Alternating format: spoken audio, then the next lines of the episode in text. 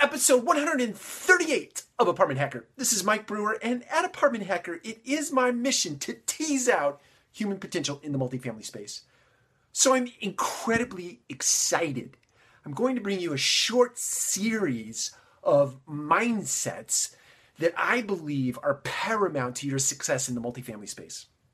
Five things. If you do these five things, you are assured of being incredibly successful in the multifamily family space. And it's a mindset. So there's five mindsets, right? And I'm just going to name off the five in this episode, and then we're going to spend the next five episodes after that diving in briefly because we want to keep this one to three minutes uh, on each one of the mindsets. And I'm going to tell quick stories about how I've applied these mindsets in my life, in my career, and hopefully it will be helpful to you.